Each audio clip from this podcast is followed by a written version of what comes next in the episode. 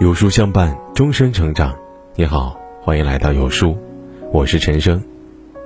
警示格言里说：“士不可使尽，福不可享尽，便宜不可占尽，聪明不可用尽。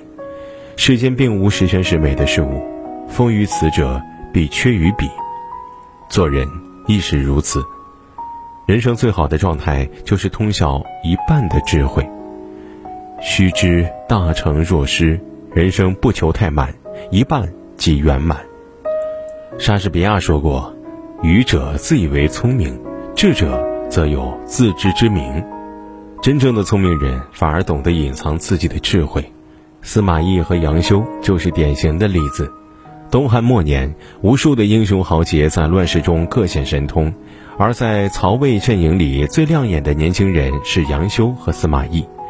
他们的出身十分相似。杨修出身名门，是东汉太尉杨彪的儿子。他学识渊博，才华横溢，早年就被举为孝廉，也曾主持过月旦评，指点江山，评比四海奇人异事。司马懿也是重臣之后，父亲司马防是当时的京兆尹，他本人也是少有奇节、聪明多大略、博学洽文的代表人物。两个人都因为出身和才能受到曹操的重用，他二人也因此得以辅佐了曹操最在乎的两个儿子曹植和曹丕。不同的是，司马懿善隐忍，懂得低调做人，而杨修却喜欢恃才放旷，善于显露自己的聪明。杨修因为自己的聪明受到了曹操的赏识，也因为过于聪明断送了自己的前程。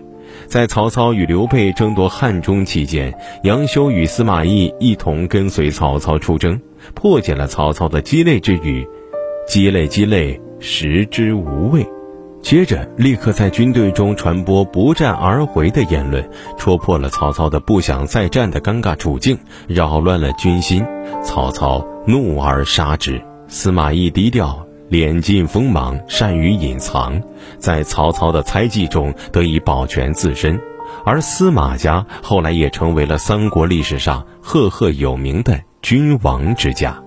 俗话说：“木秀于林，风必摧之。”处处显露自己的人，看似聪明，实则愚蠢。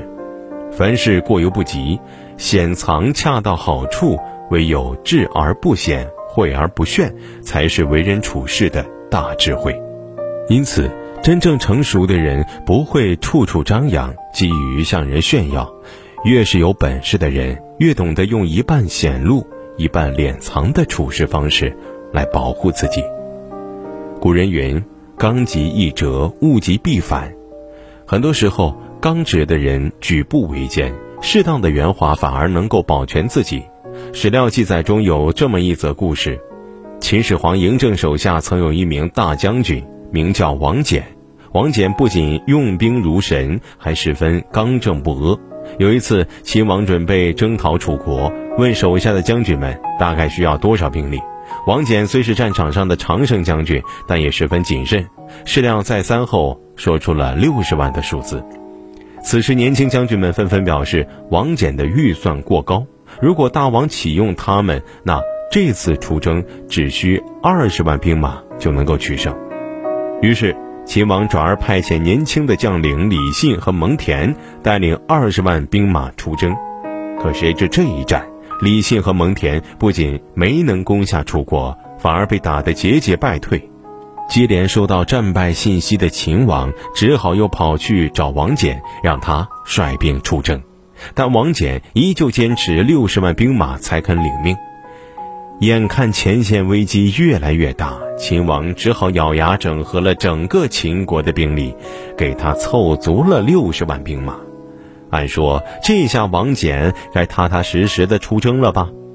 可他没走一段路，就要派人回到都城，请求秦王给他赏赐，简直是个贪财小人。看到将军这么贪财，王翦手下的谋士都忍不住问他：“将军。”您戎马一生为国为民，怎么这次出征您却三番五次的向大王讨要奖赏呢？王翦却笑道：“呵呵，大王生性多疑，我这次几乎把整个王国的兵马都带走了。如果我依旧像以前一样刚正不阿，那他肯定会对我产生猜忌。一旦战事发生变化，我很可能会面临灭顶之灾。而如今我如此贪恋财富，大王觉得我是个没有大志、只贪钱财的小人，反而会更加放心我。”果然，看到王翦这一番操作后，秦王不但没有生气，反而对他更加信任，连原有的猜忌也消解了。他稳稳地赢得了这次战争。菜根谭说：“地之晦者多生物，水之清者常无鱼。”在污秽的土地里，反而能生长出更多的植物，而清澈的水里却经常没有鱼。天地万物如此，做人亦是如此。过刚易折，如果不懂得适当的退让和圆滑，那么就会处处碰壁，难以自保。所以，做人做事的最高境界便是留直取弯，在保留心中刚正的同时，也让自己和光同尘，才能在这纷繁的世界保全自身，实现自己的理想，成就大事。人言：交友须带三分侠气。做人要留一点素心，做人可以精明，但也要在精明之外保留半分善良的傻气，因为精明的最高境界就是厚道。曾看过这么一个故事，有一个房地产商人，年轻的时候以精明著称。他不仅颇具商业头脑，总是能看准时机，把握行业变化，而且做事儿也十分的成熟干练。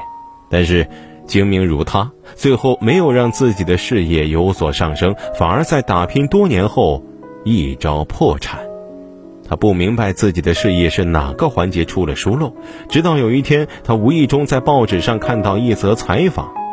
在访问中，记者问李嘉诚的儿子李泽楷，他的父亲究竟教了他怎样的赚钱秘诀？有人认为是人脉资源，有人认为是财富累积。但没想到，李泽楷却说：“父亲从没教我怎么赚钱，但却叮嘱过我，在和别人合作时，假如拿七分利益合理，八分也可以的话，那么拿六分就行了。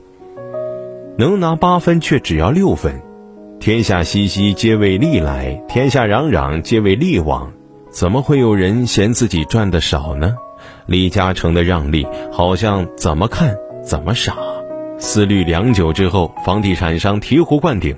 正是因为这一份傻，才吸引到了无数的合作伙伴，让生意越做越大，最后造就了庞大的商业帝国。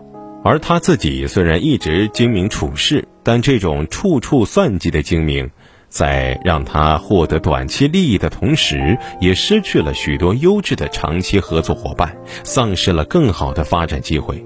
因此，他才会越精。越难，最后破产。从那以后，他就把李嘉诚那句“七分合理，八分也行，则只取六分”记在心里。而这个人就是台北全盛房地产董事长林正嘉。这就是俗话所说的“小胜靠智，大胜靠德”。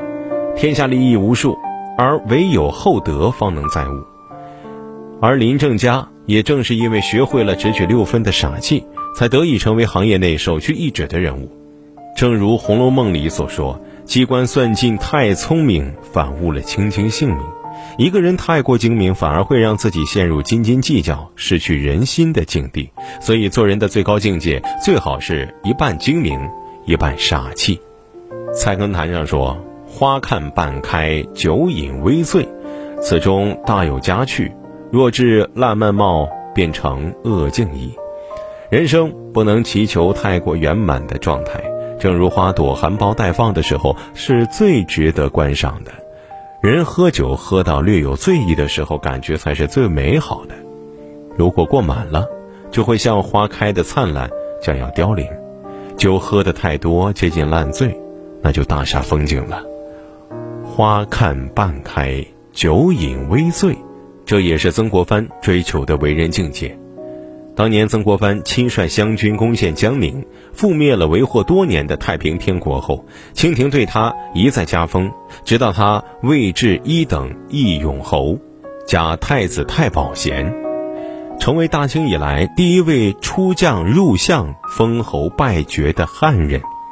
但正在他声望权势都到了巅峰的时候，他反而裁掉了部分军队，闭门读书，给自己的书房取名为“求缺斋”。求缺意为求缺，他用这个名字来提醒自己，人生不能太满。正如清代学者李密庵的《半半歌》所说：“半少却饶滋味，半多反厌纠缠。百年苦乐半相参，会占便宜只半。水满则溢，月满则亏。